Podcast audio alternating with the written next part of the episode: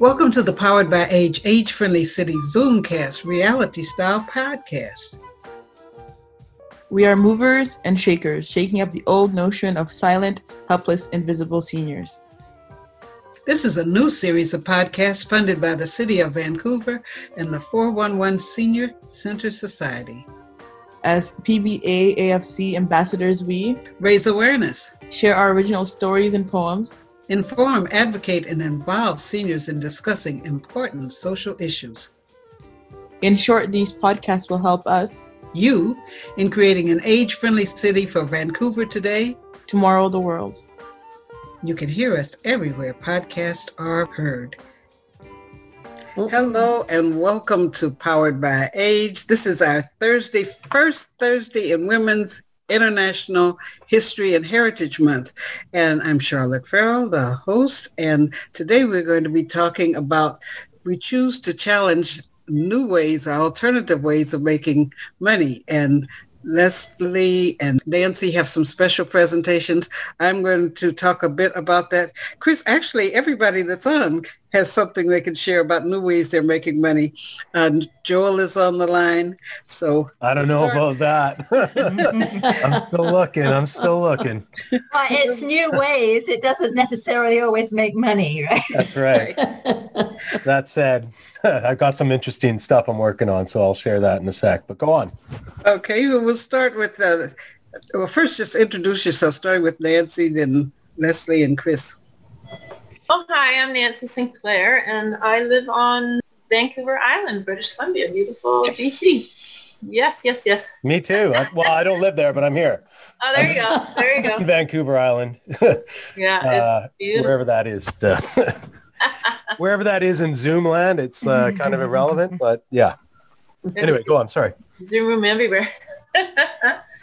Have a variety of interests, outdoors being one of them in particular, and a writer and focusing on encouraging myself, inspiring myself to keep writing, and pet sitting. I'm, I'm a pet sitter and, and uh, have a pet sitting business that I've been focusing on for the last seven years and have a lot of fun with that. It's been affected quite a bit with COVID, but I sure enjoy the opportunity to hang out with all these little pups and, and get outside and enjoy the fresh air every day. So that's me.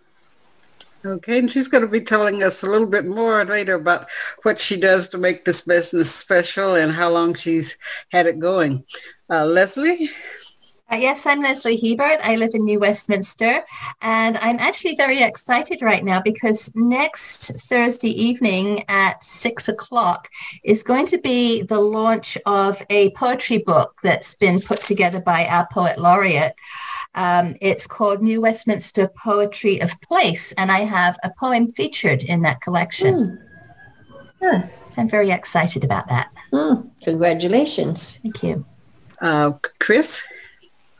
Uh, I'm Chris Morrissey, and I live in East Vancouver, and I participate in Britannia Community Center, and I'm with a group called Quirk-e, the Queer Imaging and Riting Kollective for Elders. We're not too fussy about how we spell words like writing because we have to make it all fit quirky. Um, and um, we just uh, last week we just had the launch of I think our seventh our seventh anthology. So we did a Zoom launch with SFU with uh, Women and Gender Studies. Uh, it's their 50th anniversary. So we joined with them to do the launch of, of our latest anthology. So that's me. And I'm currently I'm I'm currently in uh, Holy Family Hospital in, in rehab so sometimes you might see people walking behind me or things happening over which I have no control. Uh, Joel? I'm Joel, and I'm with Podstream Studios, partners with uh, 411 Senior Center, and helping produce these podcasts and technical support uh, on several areas of the 411 Senior Center. And um, I've been in Campbell River for an extended period of time still meant to get back over fairly quickly. And uh, yeah, probably, I don't know, within the next week or so, I would say, uh, stuff at the studio I got to take care of. But over here, getting some work done on a PhD and uh, a recording project, which I can talk about uh, at the point where we're sharing our, our stories. So that'll be interesting when you hear what snuck up out of nowhere while I've been over here. And I'm trying to get it finished off before I go back because I'd like to get that done in a way. So. Okay, so we'll go back up to hearing about Nancy's pet sitting and care business. Oh, thank you. Um, yeah, so it's Happiest Pup um, Pet Sitting Services. And so I started, and it wasn't under the same name when I first started. When I first started pet sitting business, it's about seven years ago. And it came from that whole adage of, you know, what is it I'd love to do that I'm passionate about, whether I was making money at it or not, and what would that be? And I have a, a huge love of, of dogs. I've had dogs, you know, my whole life sort of thing. And, and I'm very um, blessed. I have a, a gift of being able to connect with dogs and and they just there's just just a deep deep connection so they trust me they listen to me they heed they they just they just connect very deeply and so i started pet sitting and um, and dog walking. And one of the, and i'm very active. I love to be outside. So it was just a nice combination of being outside you know maintaining physical fitness enjoying the environment enjoying the animal, um, connecting with the dogs to, you know, um, with commands and, and, and just having them experience being outside and, and, and they make me laugh. I, just, they're just so loving and, and, and every dog has its own personality. And whenever I've spoken to the owners, I always try to find out as much as I can in terms of you know, what is it, what does their day look like? What are the routines? What are their expectations? What are, what are their habits? What are they fearful of? What are they happy about? What brings them joy? What do they like? What are they nervous about? And so to maintain what it is that dog's used to. And, and so a lot of people for different reasons, you know, they either need to have somebody come and walk their pet because they're busy at work. Of course, things have changed with COVID so much that um, a lot of people are at home, but even with that, it, it's at times makes it difficult for them to get the, the dogs outside to, to get their exercise. And, you know, and high energy dogs, larger dogs, they definitely need to have that exercise regardless of the weather. And sometimes people are just so caught up and busy with what they're doing. They may have some health issues themselves. They may have some, you know, may have to go out of town for business or family things, whatever's going on. And they just need somebody that they can trust that'll get to know the dog, take the dog out, have the dog explore and, and do what they need to do. And there's a lot of, um, you know, there's a lot of responsibility that comes with, with taking somebody's dog out for a walk. It, it, it's so much more involved than I'm just going to put a lead on the dog and take the dog for a walk around the block or up into the trails for an hour. There's a lot of responsibility. And so getting to know what what the dog is, like I say, comfortable with. You know, I have some dogs that are very fearful, say, of a bus, if a, if a vehicle goes by. And, you know, I need to know how to make that dog feel safe and and supported and, and not fearful. Sometimes the dog will get reactive towards somebody else, stranger walking down the street. Perhaps a, a man with a black jacket and a hat on could, could make the dog nervous. And so it's really about just connecting with the dogs and and even things in terms of their recall you know if we go hiking up into the trees you know what is um, you know are they going to come back? Are you know can't even imagine the the responsibility of, of a dog going off into the bush and, and not coming back. But it's it's um it's just been such a um just such a fulfilling thing to do to take a dog out in the trails and to watch how much fun they have running around, whether with other dogs or on their own, exploring nature, exploring the trees and, and, and just watching what they have to do. And, and, and they're just, they're, they're comical. They just have so much fun. And, um, and then I feel really good about the fact that I know I'm providing a service for the pet owner because it's taken one less thing off their plate for the day that they have to be responsible for.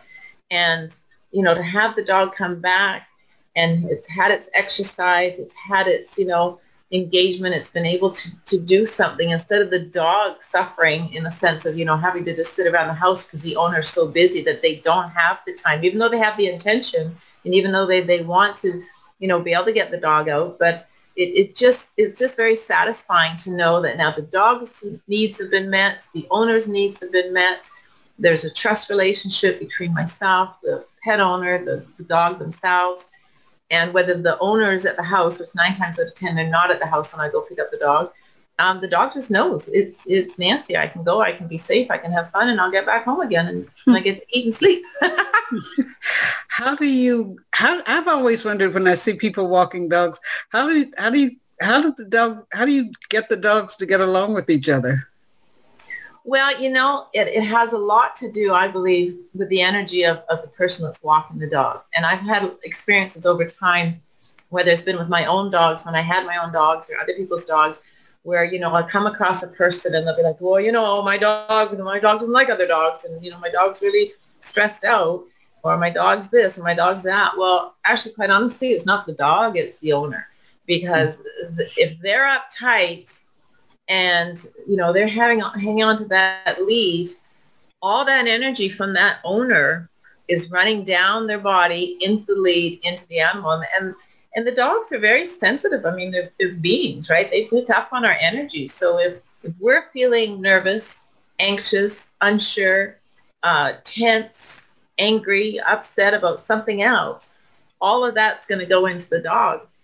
And I'm a big believer in space when it comes to dogs. So what I notice a lot is on the trails or the dog parks, whatever, and people will walk with their dogs, all different sizes and breeds and temperaments, this, that, and the other thing. And the people have the best of intentions because as they pass by each other, they just want to stop and chat and be respectful and friendly and interactive. But what they don't realize quite often is as they stop, all the dogs are now stopped. And you can have big dogs, little dogs, and some on leash, some off leash some very nervous, some with health issues, whatever else is going on. And the little dogs will feel intimidated by the big dogs and, and the and the dogs in general, all they see are the people's hips and waists. And so it so all of a sudden you've come to a standstill. The people are talking and oh your dog's so cute or what about this or what about that? But they're not thinking about the energy and what's going into the dogs. So now some of the dogs are very close to one another and it can be very intimidating for them. So I'm a big believer in space. It's wonderful to be friendly to people and say hi and inquire about their dog, but keep the movement, keep the space, keep them going. So for me, with the dogs, I just think that space is really important and, and then watching the signals and the signs from the dogs as they start coming up to another dog, as they're coming up to another person. What are some of the behaviors that they're exhibiting? Are they starting to show that they're nervous? Are they excited? You know, and everybody has a different interpretation of, of what's acceptable. Like some people, if a dog jumps up on them, they're like, well, who cares? It doesn't bother them in the least. But you never know somebody's experience that they've had with the dog. So they could have had a really poor experience in the past. So they could feel really intimidated or scared or nervous or unsure because maybe they've never even been around a dog before. So it really comes down to the calmer you are as the person walking the dogs and the more confidence you have and the more you pay attention to the signals of the dogs and what they're doing and just keep movement, that is what I think keeps everybody just in check. You've got everything under control and it's moving nicely. And, and paying attention, like just really being aware of what's going on. And, uh, and I, that's my experience anyway with the dogs. How do you advertise or promote your business? Well, I had in the past, um, I thought this was kind of cool. I, because I was doing a lot of uh, trail hiking and stuff before COVID. And I had got these little flags, you know, marker, trail markers. And I had stapled my business card onto the trail markers because we have amazing trails around here but quite honestly, even before I started walking some of the dogs in those trails, I, you know, I'd be walking along, be, now did I turn left or did I turn right? Mm. so I started marking the trails for other people. And, and then I just came up with this idea to staple my business card onto the, the flags. And, and it was very successful. It was like people, you know, I thought this was a nice way to find you. And I've had some uh, long-term clients as a result of that and so some of the other typical social media type of things, which is not my strength at all.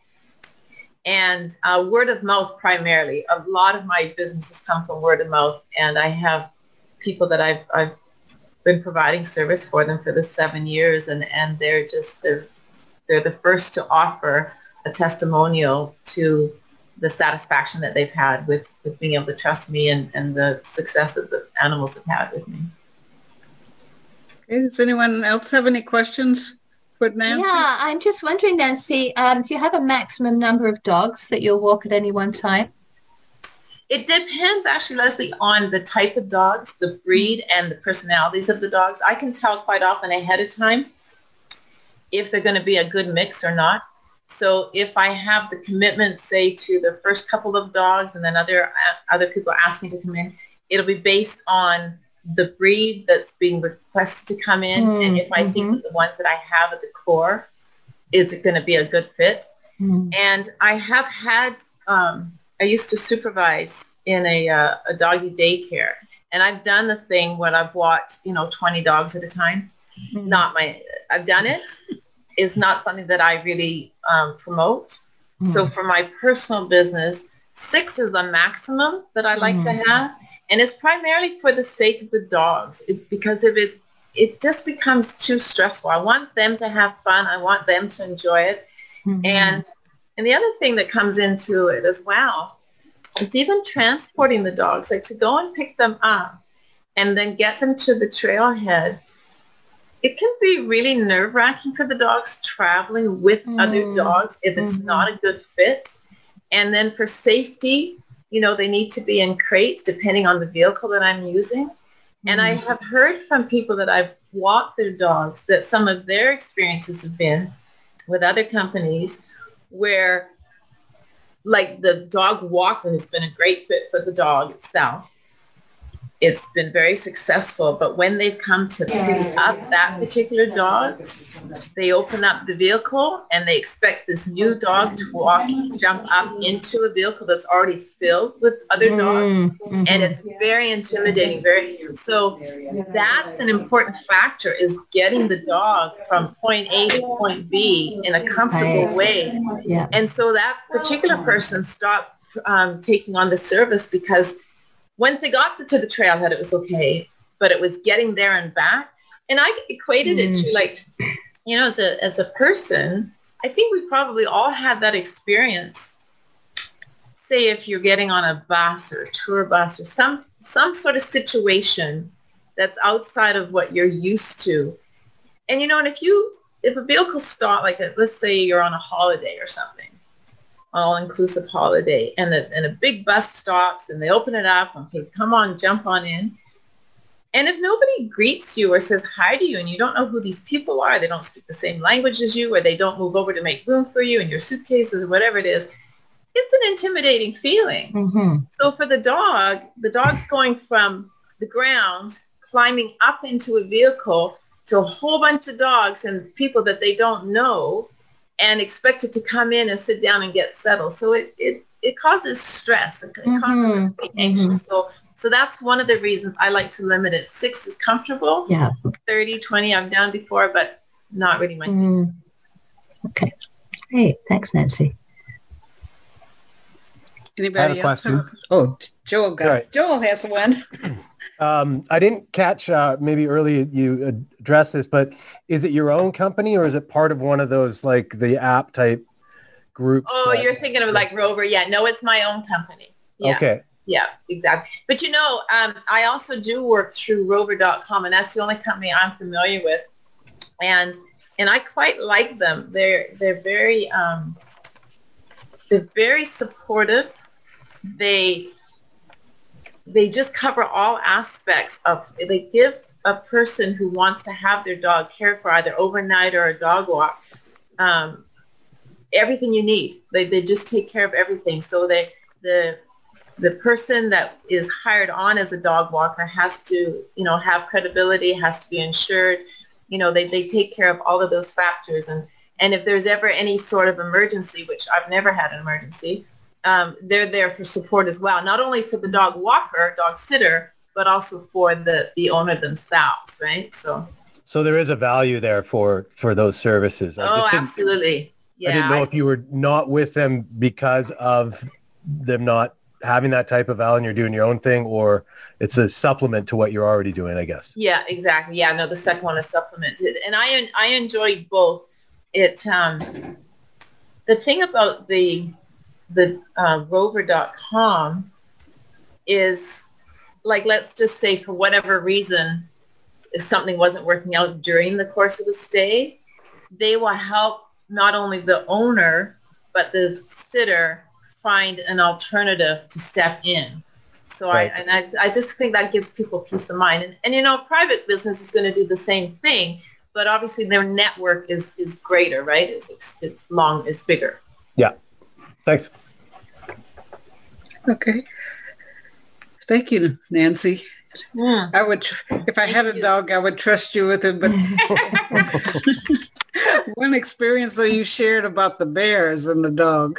Oh, yes, yeah. I know it's interesting because I I've I've had a a number of bear encounters over the years, and had them with my own dogs, and then had them with the clients' dogs last year, and and it's really interesting, you know, kind of tuning into intuition and stuff because we're up in the trails in a beautiful place. We go there all the time. And I had been thinking that I was going to listen to something in particular on my phone with my earpiece in. And, and then I thought, no, I'm, I'm not, I'm going to choose not to do that. So it was really, really present in terms of what was going on. And, and two pops that I just love and adore. So I walk them a lot and then they come and stay with me overnight a lot and and they're very comical. Anyway, we were walking back and and I could look down the distance and I, and I saw something on the trail and I don't know how far away we were, but quite a ways to start with. And I was like, well, that's an awfully big dog, but I don't think it's a dog. So we got a little bit closer and I re- realized it was a bear. And the and the pups had been off leash.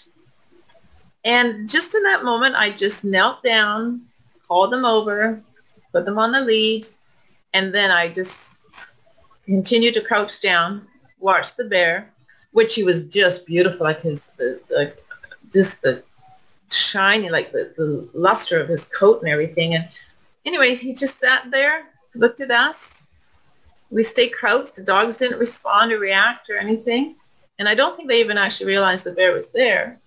And the bear was in the middle of the trail, crossed over, went to the other side, and I thought, okay, well, we're just going to sit here for a few more moments because I don't know what the bear is doing. So we continued. And then after I felt like it was enough time, we continued on walking past where the bear had crossed over and and didn't see the bear after that. But it just spoke to me about just being present with the energy because I was calm, they were calm and we just gave it space and then we continued on. And then, you know, and I saw somebody at the end of the trail, just let them know that there had been a bear. I don't who knows where it was by that point in time. And then with the other couple of bear experiences I've had with dogs, it was the same thing. I just noticed the bear, stopped in my tracks. We just stood still. And I think that part of that too, though, is in the same way that I have a connection with the dogs. I think that just some sort of energetic connection that just lets me know because I can drive down the road on the highway. And actually, this did happen once years ago. I was driving down the highway uh, up into the interior, and I was with my former husband. I was like, there's a bear. And he's like, what? We were off the Coquihalla. I said, there's a bear. And it was way in the bush. And, and so anyways, he pulled over. There was nobody on the highway. We backed up. I was like, there he is. And he was tucked away over in the trees. So so anyways, it's, it's just some sort of connection. And, and like I say, I think being tuned into the energy was what made it successful. Oh, thank you for sharing. Um, Leslie, share with us about your business that you love. Okay, well, this started out uh, you were talking about people that are doing non-traditional things. Um, I was very traditional for many years. I was a stay-at-home mom and part-time office worker, and I worked in offices for years. And all of a sudden, when I was 50 years old, I guess my husband said it was midlife crisis. I went through this whole thing. I'm not doing this anymore. So I went back to university when I was 50, uh, to the astonishment of everybody around me. Um, finished out my degree and got my certificate in teaching English as a second language.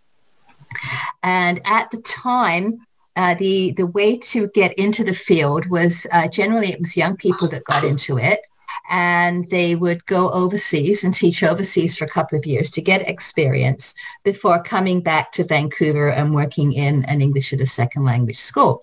Well, of course, being 50 years old and having a family, that wasn't on the cards. So um, I discovered online teaching. Um, and I discovered online that there were companies just beginning to advertise. This is back in 2004 um, just beginning to advertise for teachers that would teach on the computer using a webcam. And um, I got connected with a company in Japan. Uh, now, at the time, I did not know a soul with a webcam. So when I went out and bought one, I was the only person I knew that had a webcam. So the only way to test this webcam was to have a call with the gentleman in Japan that was running this online teaching company. Um, Skype didn't exist at the time. We used MSN Messenger, which was very unstable. And the whole enterprise, I felt like a pioneer in cyberspace you know, I didn't know anybody that was doing what I was doing. I didn't know anybody that had a webcam. And I didn't know anybody that even had even thought that this might be something that was possible. So um, I stayed with them from 2004, actually until last year with the same company. Um, they did all the promotion, all the advertising, got the clients, and I was basically just a contractor for them. And I enjoyed it very much. Um, I got a job teaching in the classroom in a private language school in Vancouver, but I continued with the online teaching because it was my retirement plan. I wanted to con- continue to do this after I quit classroom teaching, and I'm still doing it. Um, at the time when I first started teaching online, um, it was a new medium. So everything I'd learned about teaching in my courses, I had to kind of twig and, and jig and revise. Um, speaking and listening were unnatural because this is a very conversational medium.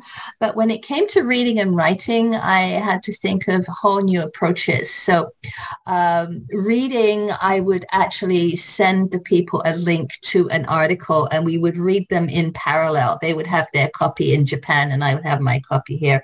Uh, for writing, they would type things up in a Word document and email them to me and I would do track changes. This stuff is all, you know, it's all very commonplace now, but it wasn't back then. You know, and basically I had to find my own methods at the time. There were very few online resources. Now, if you Google anything, there are all kinds of websites about English grammar, English vocabulary, pronunciation, everything else, right? But there was very little back then. Um, now, looking back, um, it's a very popular thing to do. You know, especially since COVID. Um, there are a lot more people teaching online now. Uh, Zoom has become a very popular medium.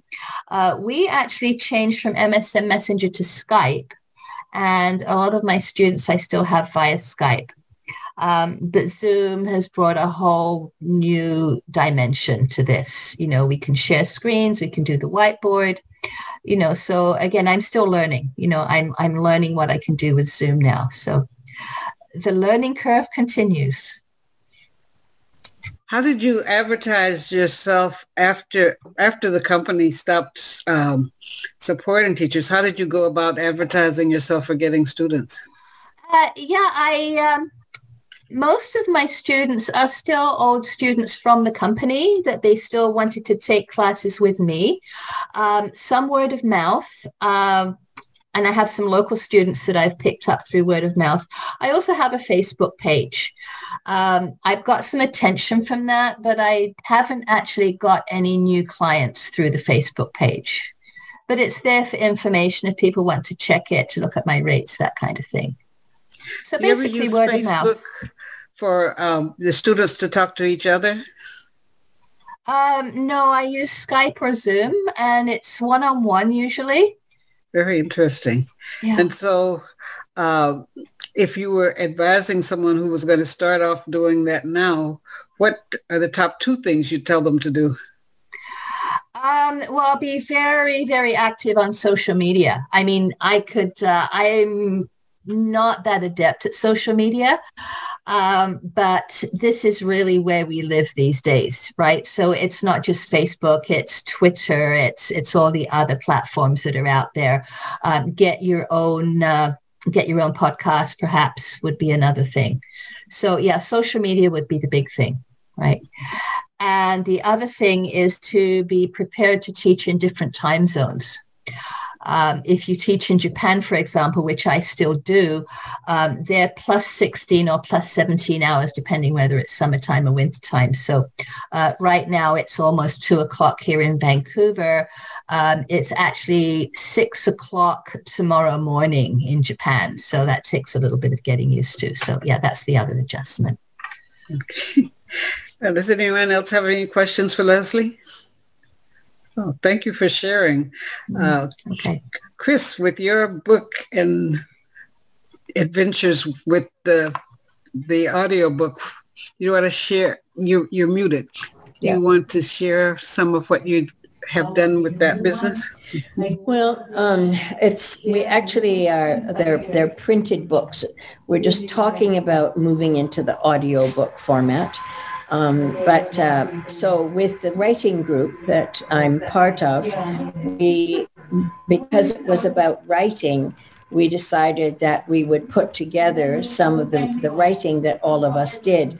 And every year um, we decide on a theme uh, for that particular year. And this past year's, the one, the book that we've currently done is called um, Together We Stand, Queer Elders Speak Out.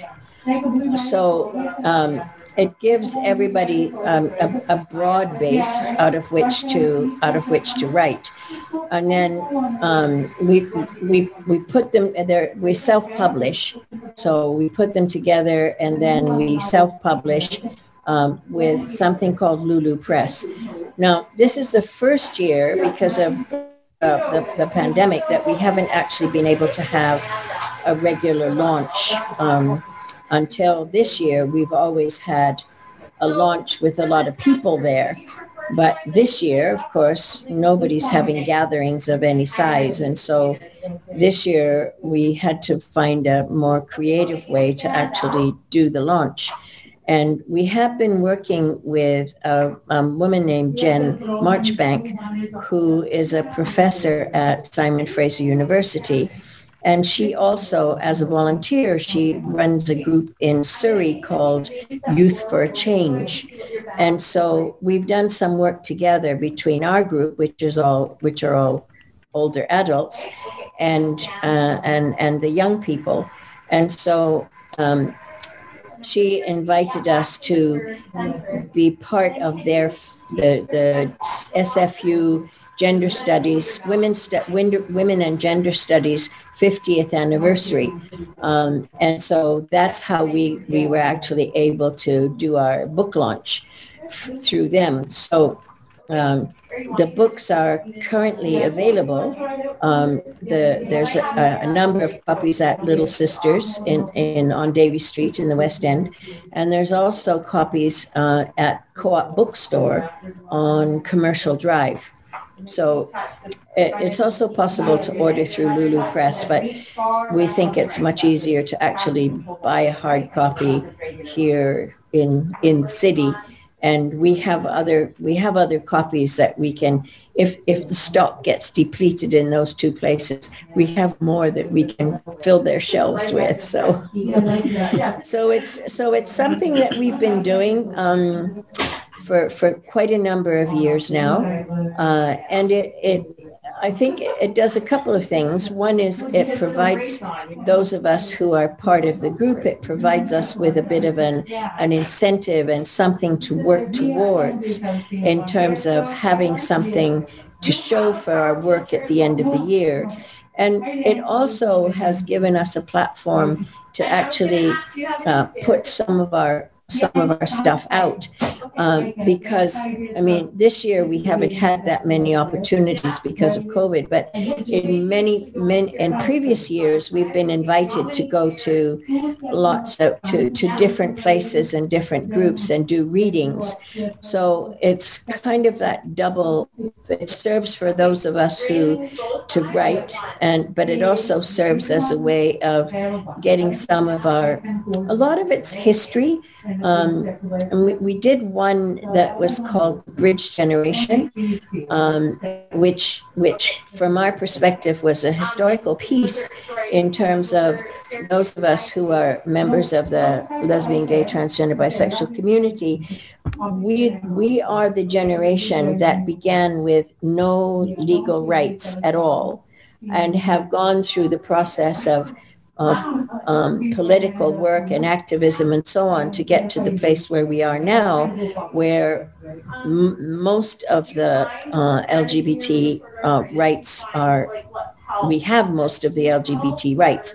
We're still working on trans rights, um, but so we call so we looked at ourselves. We look at ourselves as the Bridge generation, going from the place where we had no rights to a place where we have many many rights.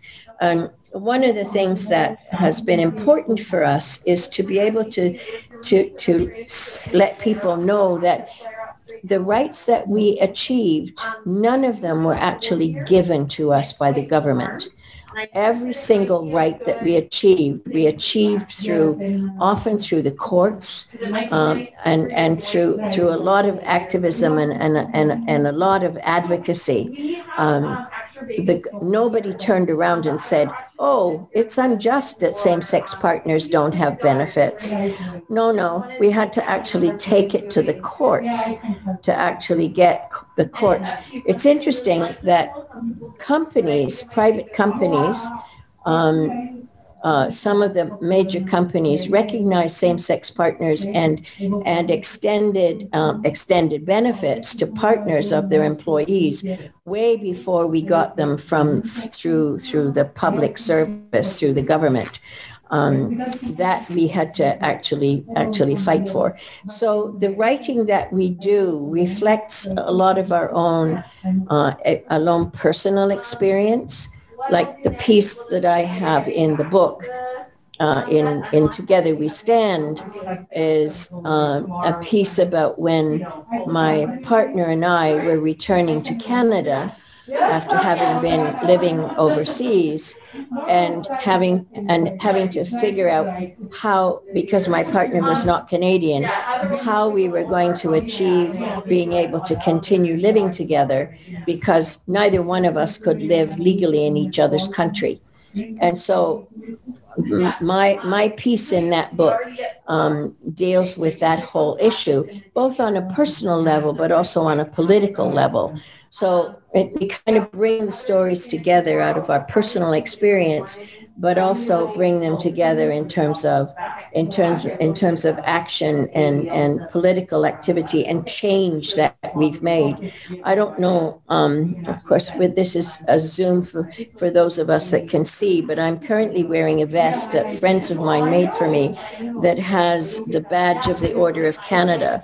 Um, I received the Order of Canada um, last year because of the work that I had done that I began basically in Canada to enable same-sex partners, Canadians, to be able to sponsor same-sex partners for immigration. Um, and so because, because of the work that I did and the organization that I formed, now the laws have been changed. And so same-sex partners are able to uh, sponsor, a Canadian can sponsor their same-sex partner, and also um, also heterosexual common law partners can be sponsored. Interesting tying in with what Leslie was saying about teaching English uh, overseas, that it was very common for Canadians to go overseas, as you said, Leslie, to actually teach um, English uh, and then, of course, meet somebody and enter into a relationship. And then when their contract was ended, they want to come back to Canada. And what what happened to their relationship?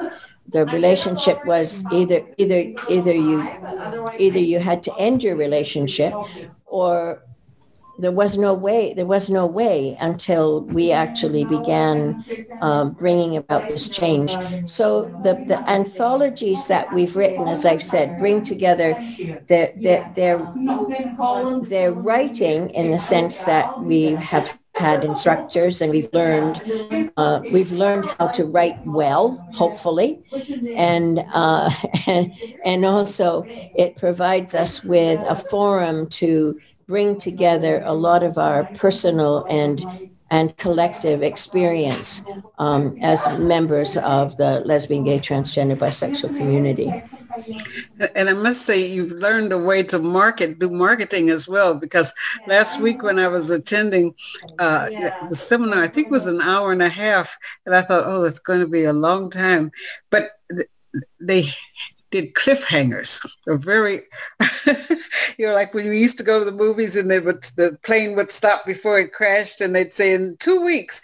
Well, uh, as Chris was telling the story about what was happening uh, with their train ride, uh, whether or not they were going to get stopped by customs or not, she stopped and she said, and if you want to know, you can get the book at. So I thought uh, more than one person used that technique and it was very engaging and a good marketing technique.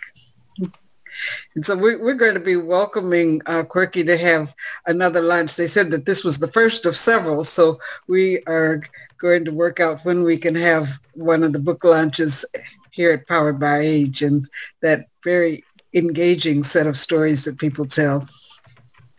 Does anyone have a question for Chris?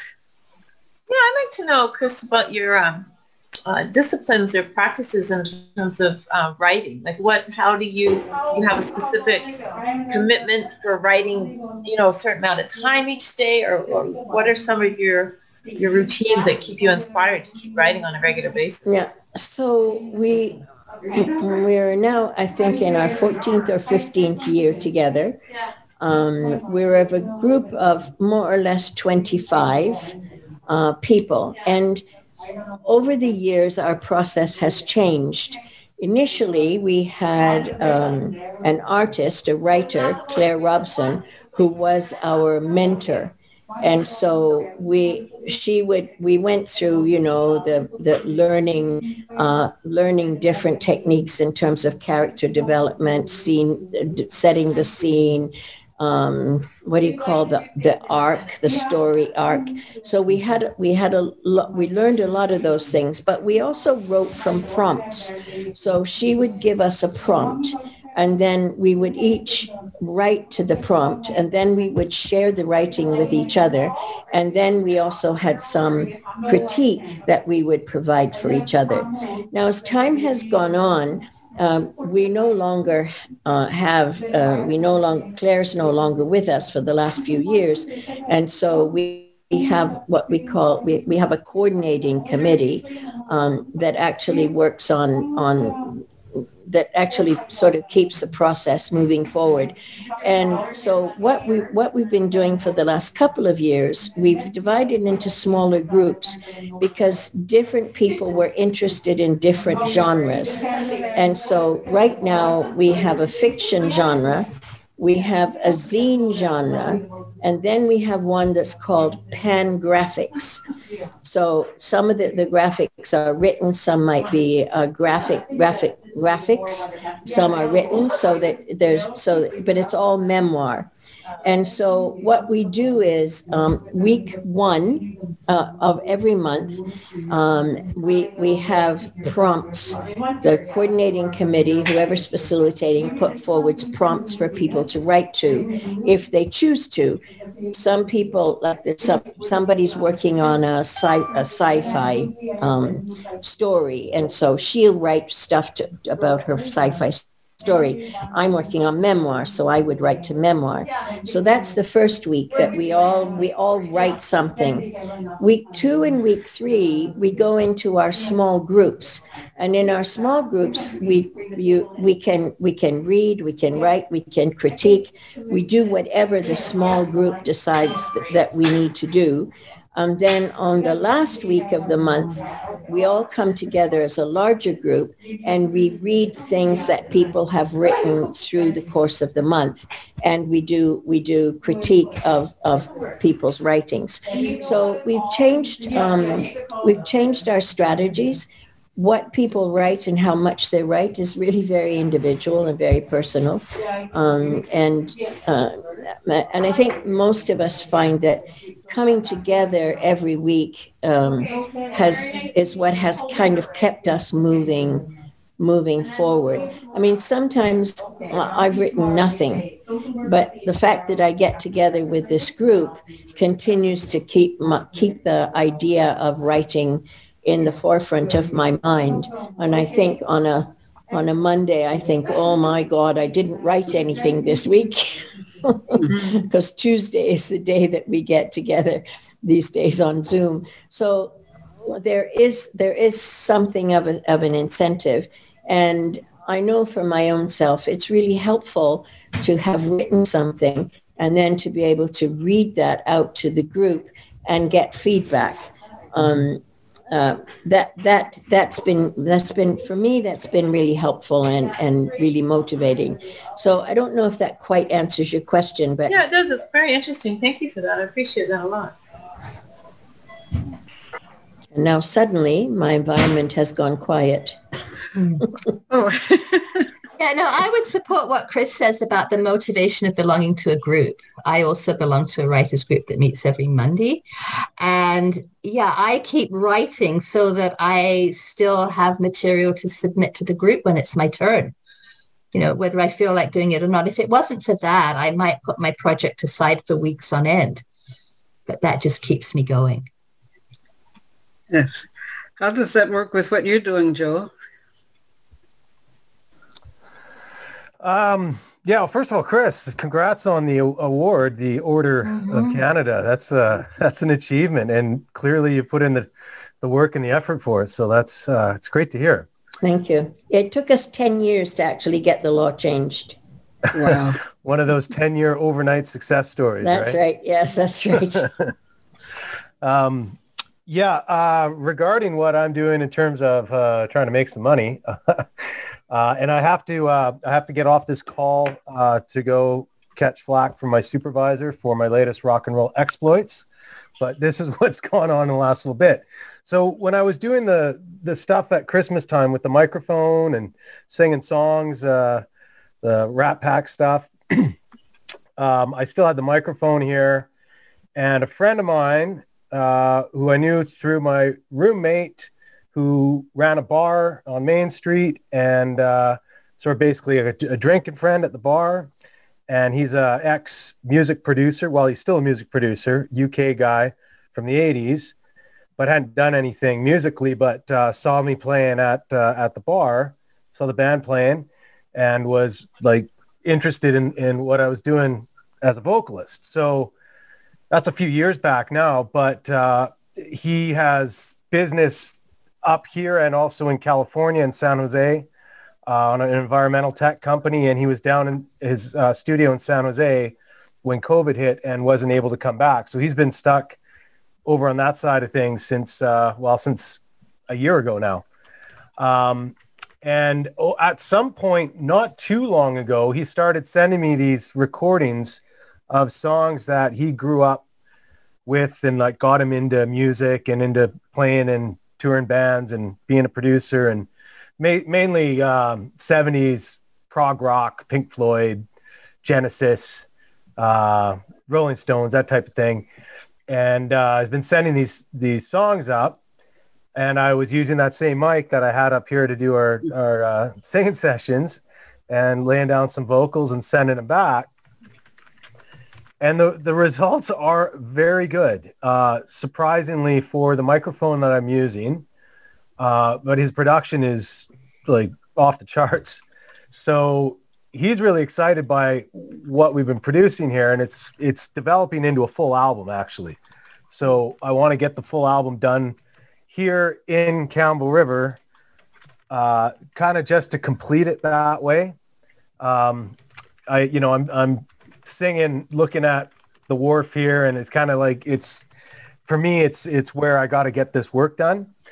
For him, it's just his collection of songs that he's interested in so I'm actually using it as part of my PhD where I'm talking about packaging and brand value and how you take things and rework them into ways that create new value. And so I've taken these songs and I've kind of repackaged them um, in a way that uh, could make some money. now, here's the here's the conceit of it is him and I both know because we're music industry guys that Spotify and streaming, Apple Music and all that, it doesn't make any money for the artists. It's it's just a shell game, and uh, you could see that kind of coming. And so here we all are, these these two old music industry guys that uh, get together and making this music, and we know it can't make money on streaming. So what? How do you make money with music in today's climate? well, you have to sell something. You got to use the music to sell something or get it in a film or get it in on TV or whatever and have some rights that residuals get uh, sent your way. So given that uh, he's a, wine collector and, and, booze collector and my roommate, same sort of thing as a bartender, so high-end drinks and stuff, I invented this fictional distillery hmm. that uh, we belong to or that we co-own or whatever, right? Whatever the story is, I haven't quite figured out all the details. But the point is, we've got this uh, fictional distillery that we decided, hey, we need a way to sell more product, and uh, we should have uh, our music that we all we love and and and uh, and that we're doing these versions of, and use that, create an album, and use that album to sell the music on TV or whatever it is. Uh, the story, as I said, is is in development. Um, but it's effectively fake booze, right? It's not a real distillery. Um, and yet, as we're putting these things together, it's kind of like, well, what would it take to do that? You know, hmm. what practically would be involved in getting something like that up and running, at least in terms of what I'm working on on the business PhD, uh, in terms of how to use a simulation to understand a market and to understand the costs and understand how to maybe get something done before investing lots in it and then getting stuck. So it's kind of a case study exercise, but that has got us all engaged in uh, in a way that I'm like, okay, I got to get this done now, and I got to get these songs out, and I got to like, and none of the songs are my choices either. So it's kind of like karaoke where somebody's challenging you to a song, right. and I'm like learning them, and they're you know they're coming out fresh that way. They're not they're not stale things that I've I've sang millions of times, or not millions, but um, and then the other interesting part about it, uh, getting back to to Leslie and sort of that pioneering a tech remote thing, is uh, neither of us have ever worked this way remotely. You know, you usually you're in a studio, you're in a sound booth, you're making takes, you're making cuts, and working it that way. And we're sending these things over the internet using Google Docs, using Trello, using organizational tools, and uh, and it's working. Like it's it's actually we created a workflow where he'll send me the instrumental. I won't really know the song, so I'll figure out where the words go and do a couple takes and send something back, and then he'll send something back, and then I'll figure out how I want to work the song in terms of do I want it to sound just like the original or do I want to play around with it? But but reasonably being able to do prototyping, if you will, of these these objects, right? Which are these you know songs. There's they're still objects. They're not physical things, but um, but we still are working with them like these building blocks and objects that we're designing. So there's a lot of stuff that this fun little rock and roll exercise has uh, uh, inspired a bit in terms of the work that I'm doing, but also uh, um, insights into the work itself by being practical and by not being theoretical, which is my my fear. And I feel it. I feel the institutional stuff with the university that pulled down the theoretical lane and then you know where did i go? How do i get back to reality? So i'm trying to keep it real but i'm keeping it rock and roll and uh, and singing some songs and also so i can get a cd for my mom so that she can play in her car just bought yesterday because the other car broke down and we had to get her new car. And now this car has a, a cd player in it. And so i'm like damn it it's gonna get a cd put in that car so you can hear the whole thing. So, oh, and then also, uh, because I don't want to like, well, one be screaming away in the house, um, and also trying to get it to to versions that that can be put on a CD. I'm like getting these vocal takes done while she's out on a walk or at church or, or getting groceries or whatever. So it's like I got a time frame here. I gotta I gotta do some screaming right now and knock some stuff down, and then I'll work on it and so it's actually it's it's been productive, uh, surprisingly mm. in a in a way that I didn't see coming two weeks ago. Let's say, um, and maybe it'll make money. You don't know. Yeah. so fictionally, it'll make money. In my case study for my PhD, it will mm-hmm. make lots of money. That's right. That's my story. Sorry. Yeah. So I got a couple of questions, Joel. Yeah. Um, the first thing is you talked about this distillery, and I wasn't quite sure what the relationship was between the distillery and the music. Is it just a business model, or are you actually selling alcohol, or what's the story? Well, well yes, is because the the way that that music actually makes money now mm. is through product sales by licensing it to some commercial or to um, use in in in, in commercial cases. Mm-hmm. Right, you're not selling records anymore. You're not you and, and artists can't go on tour anymore either because it was like, well, you're not going to make money selling records, so you can make your money going on tour and selling T-shirts, and mm-hmm. you know that's mm-hmm. that's how the game is for all the up up and coming bands now, and and they're all lost, and everyone's lost in the industry. Mm-hmm. So right now, a lot, and you'll see this actually. You've seen Bob Dylan sold the music rights to his catalog for a huge amount of money, and that's triggered a bunch of other major artists that are selling their catalogs off um, to these to companies that are going to use these catalogs for licensing purposes to whatever film, TV, product placement, et cetera, et cetera. So um, it's like w- the reverse George Clooney. so he's got a, a, a brand of tequila that mm-hmm. he sells through the fact that he's a he's a celebrity, right? I'm not a celebrity, but the uh, the point would be you're using some sort of cultural piece, some sort of cultural object or whatever it is, whether it's a person, whether it's music, whether it's the location that you're selling to, uh, uh, sorry, to sell the music. So you find ways to license music for products. Mm-hmm. So now, like uh, Paul Newman's salad dressing kind of thing. Yes. Yeah.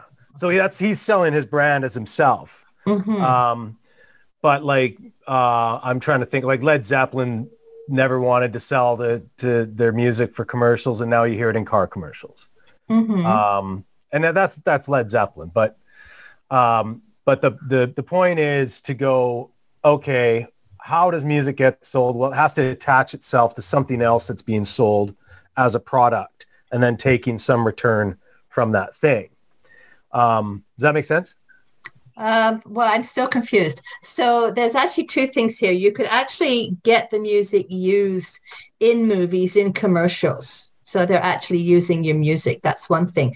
The other thing is this con, you know, this connection with the distillery. Would it be like, uh, you know, buy a bottle of vodka and get a free CD or something like that? Um, well, like You've been to Starbucks and you see the compilation CDs that mm-hmm. are being mm-hmm. sold there when you mm-hmm. go buy mm-hmm. your coffee. Okay, so those are licensed by Starbucks to be able. Yeah. okay. Mm-hmm. And I mean, you can buy these. You can stream these songs off of Spotify and Apple Music and all that. Mhm, mhm. But if you wanted to buy that physical thing that's sitting there, that whoever the music publisher is cut a deal with Starbucks, probably for a lot of money, to be able to sell those things, kind of those spot purchases, impulse buys that people do.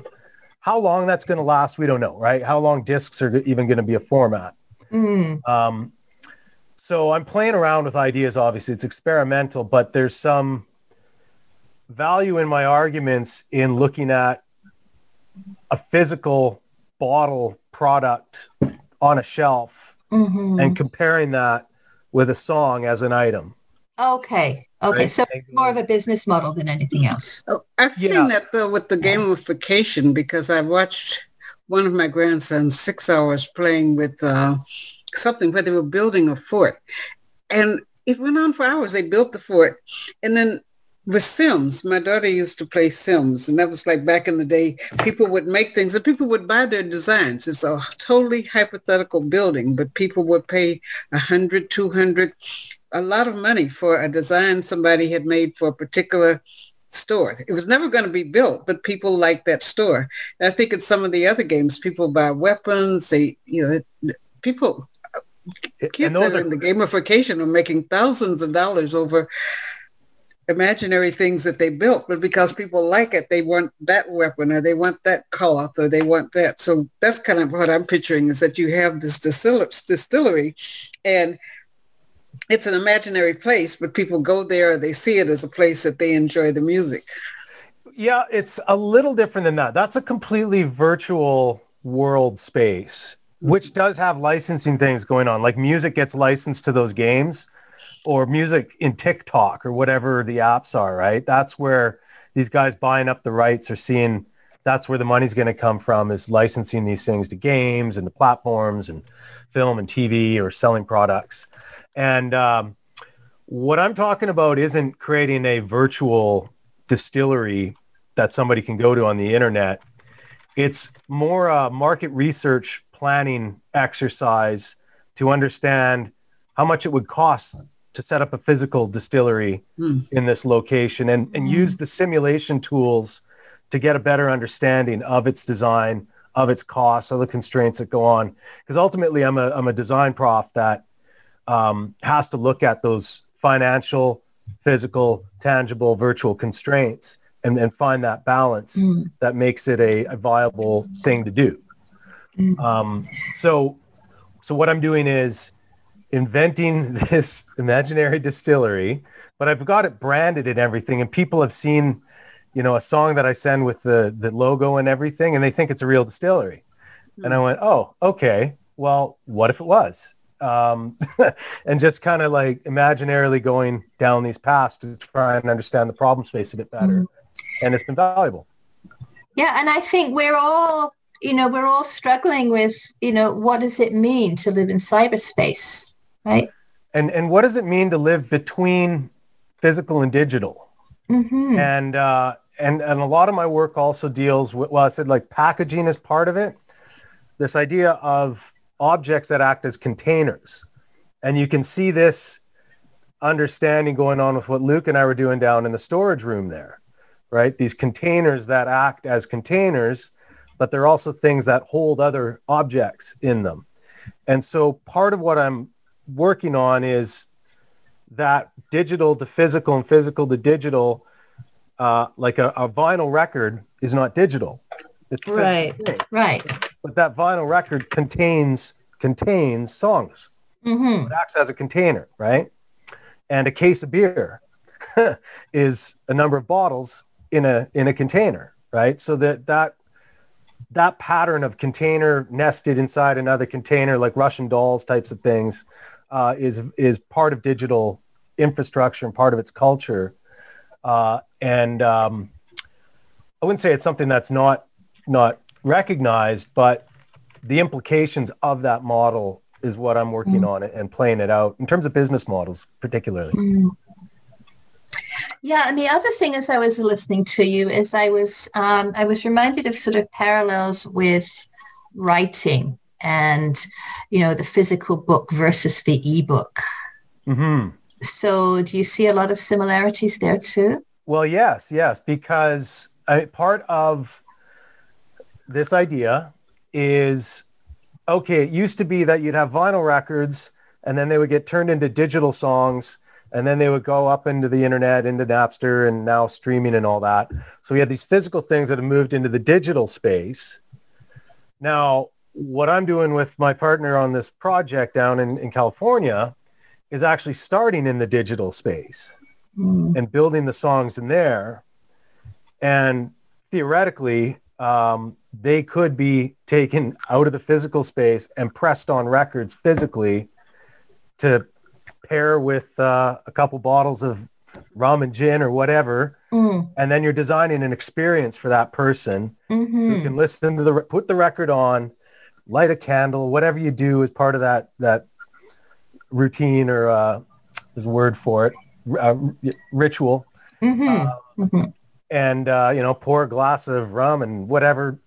So it's that experience is aware all this is kind of going. People are, are realizing they don't want to hold on to so much physical stuff and actually mm-hmm. the experiences go with you, right? You take them mm-hmm. around. Mm-hmm. When you go to a conference or like a, they'll dump all this merch and trinkets and pens and you know, and it ends mm. up staying in the hotel room because mm. you don't have room for it, right?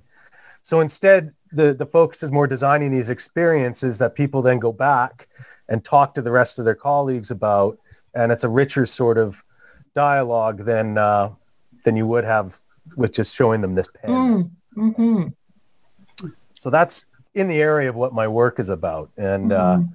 uh, as I said, uh, it's kind of sidetracked me from what I was supposed to be doing from a boss.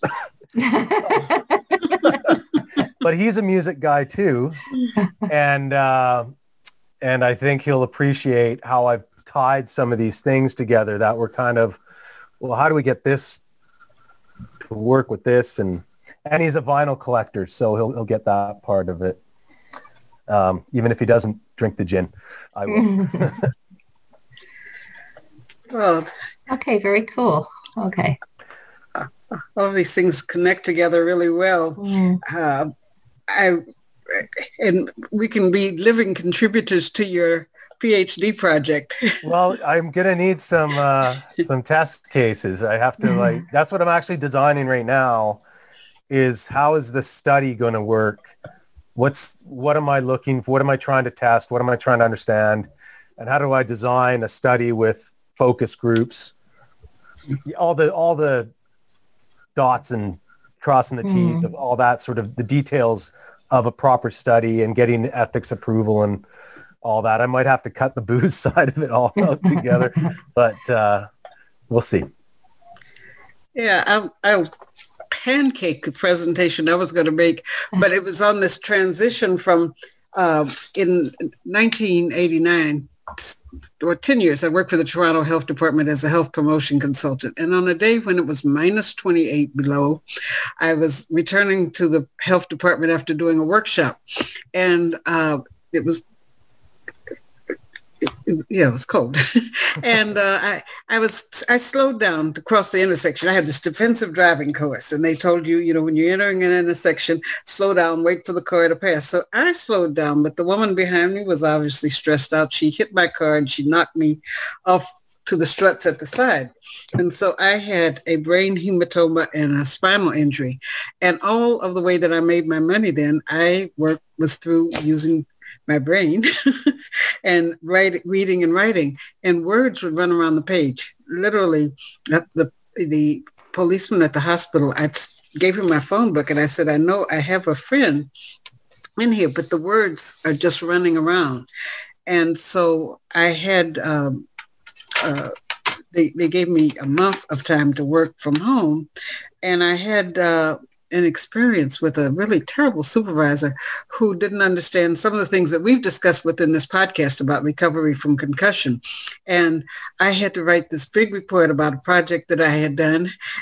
And of course, it was cuckoo. It wasn't all pulled together. And she said, well, uh, you've, uh, she used a stupid colloquium, but she said, uh, like you burnt your bridge because you didn't write this report. I gave you a month to write the report, but no support and so forth. So um, I, the next project that I worked on for the health department was to help communities understand when drugs were coming into the community. And we went out and we were doing evening workshops and I was carrying all this gear, but I had all these vials of pills to take. And so after uh, six months, I wrote a letter to the medical officer of health and I said, it is totally contradictory for me to be going out talking to communities on how to detect drugs coming in. When to do this job i've got these pills i have to take so that my body can move. I have these that i have to take so my head my brain you're telling my brain that your body doesn't hurt. And then because these things destroy my stomach i've got another vial of pills uh, for my stomach. So it is totally contradictory and i went on a medical leave uh, but in going on that and i i uh, was working with it had begun because my you know your insurance only covers so much of of uh, of care from a chiropractor and stuff like laser care, etc. And so I had been getting really beneficial effects from electronic muscle stimulation equipment. Uh, I certified on that equipment and began to get customers showing people how to, to use the equipment. Well, I could see with, you know, the money that you get, the difference in what you get when you have a salary and you get a third of that amount through disability. I could calculate the months that I was going to lose my house. I had three children.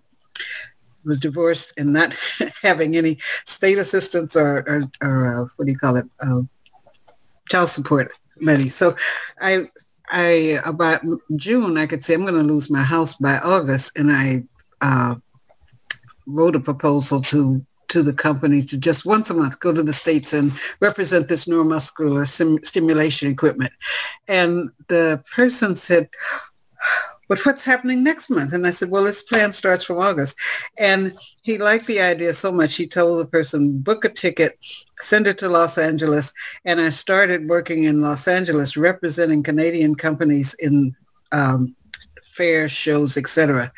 But my head was still hurting and I was losing my children. I could take my children someplace and it would take me an hour to figure out how to get back to where I left them. And um, I had a, a, a, fairy godmother, I call her. She wasn't my godmother from birth, but she adopted me. Uh, and this is a woman, a woman who was the first black woman to win a Tony on Broadway. And she had a, a dramatic company. And in that company, you had to learn to, she operated like Sammy Davis Jr. You had to speak, dance, and act. And I thought I could not sing. and it was in my head that I was tone deaf. And so once she was having a rehearsal, and so she said, everybody stop the altos are off. And I said, I'm sorry. And she said, it's not you. It's the person next to you that you are following that's off. So working with her started to really change my mind about some things. And then uh, I began to, uh, poetry was the form, the first thing that I was able to first start, just yell at life, be angry with life about. And my poems were in these notebooks.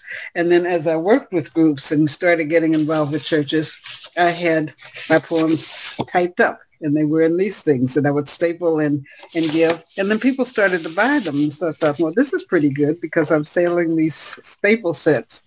Uh, and then now I'm doing workshops, but one of the things from the workshops that actually took me to the 411 Center, I do my poems got grouped into these different areas. I wrote this book kind of from the experience of what happened to me in Toronto. It's called From Pillows to Pillars, but it was a woman's tear-soaked journey from tear-soaked, tear-soaked pillows to pillars of strength. And it had six sections. It was um, poems getting dealing with anger and social injustice. I had a hundred of them. Poems dealing with the heartache or the blues. I had a hundred of them. poems dealing with grief uh, and anger and heartache. Tons of those. But then the next three, faith, hope, and love. To hope, to love, one faith. And it took me a number of years to move to the point where I published the book from these sections of poems that I would take and read at convalescent centers or read at different places and read it at um, just read it a number of places. So this was my first thing that I actually began to make money with um, because from working with the woman that was like a mentor and having me um, memorize things because I said I wanted to be in one of her shows. And she said, you have to memorize three poems. And these were classical pieces, classical Negro uh, poems. And some of those have a particular writing, rhyming pattern. And I said, I can't. And she said, can't is an animal too lazy to try. and so through the desire to be a part of her workshop company and perform some of these things at schools, I learned the poems from for her place, but I also started memorizing some of the poems that were in this book because unlike uh, the open mic that we have, we've been an open mic group with Leslie where you can read. With this group, you could not do any stand-up or open mic unless you had memorized your work. So poetry was both a healing form, but it also became a place where I began to make some some money. Uh, I had another industry, in, injury, but the experience of working with people, both from seeing the transition that could come about with um, poetry, visioning, um, getting feedback, as, as Chris mentioned. Within our workshop group, we would get feedback. We would meet every Saturday, and every Saturday you had to have a man- monologue, and every Saturday you would do your per- your personal piece, and then you would get feedback. And so the next week she would be looking for us to have made some improvements around developing something of our own, as well as learning these classic things. So I made a CD, I made a CD for this book, and it had um, nine poems on it. I had the experience. First, I was hiring my own musicians, and people would be late or they wouldn't show up. And there's a guy named, um, um, let's look at his name. oh my God, uh, Mark Cargill. Mark Cargill was the principal violinist for Barry White. When you hear Barry White's music and you hear violins, he's either conducting the violins or he's playing the red violin. And he had a very ethical studio in uh, in Los Angeles, and he even though he had people like Queen Latifah and some other people that had Grammy projects out of his studio, he adopted four or five people that were independents a year to be able to work in the studio. It's a studio that was like $200 an hour to use and to work in at $55 an hour. And he said, when you get ready to work on your event, don't tell them that they're doing it for you. Tell them that they're going to be working for Mark Cargill. So everybody was on time. I had people, six or seven musicians that played with all kinds of uh, artists doing music. But what I've noticed now, as you said, Joel, um, I have the CD and another CD. I have three CDs, and they're on CD Baby. But um, I'm hearing them on YouTube, hearing them on other places.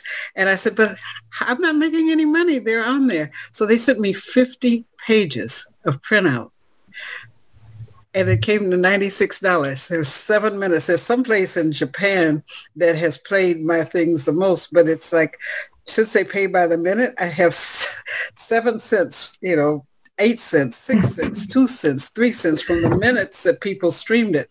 So it isn't right now, the point that I'm looking at within my own music is how do I make money with it? I have three CDs. Mm-hmm. I have 20 songs. We, you know, worked in I've been just before the pandemic. I was talking with Joel and Luke about how can I transfer some of this work uh, from from written books to audio books because now a lot of people are um, using audio books. Um,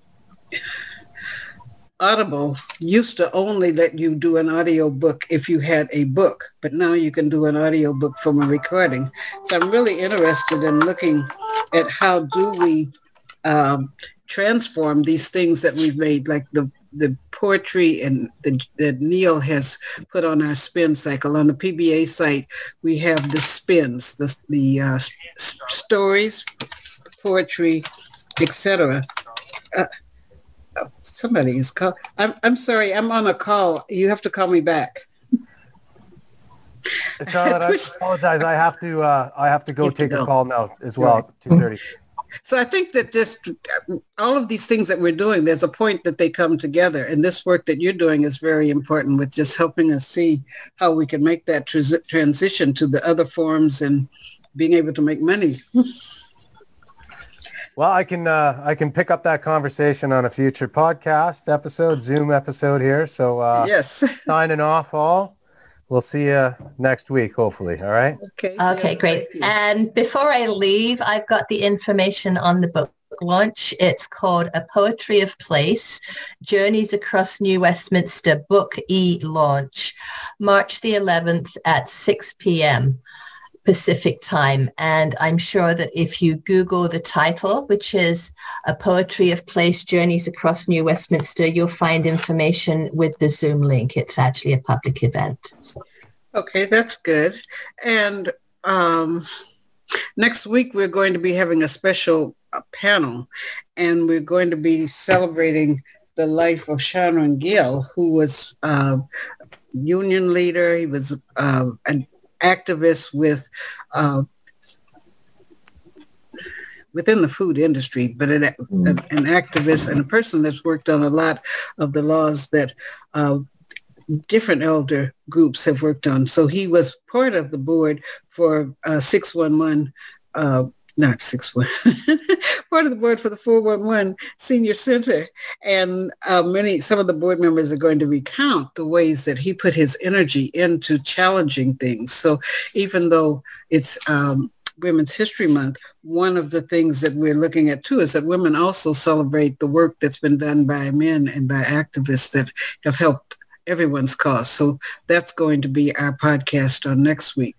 And so we will continue uh, with the challenge to change and look forward as we champion each other with our businesses and the ways that this podcast might inspire other people who are challenging uh, the old ways of making money and being open to looking at ways to do things using their creativity, their tenacity, the, as uh, Leslie said, the things you love to do uh, I mean, sorry, that uh, Nancy said things that you love to do, that it's truth, that if you pursue what you love and you are able to sit still, be quiet and uh, work on it, that that can be a way of making money for you. So goodbye to you. Thank you for tuning in and I will see you again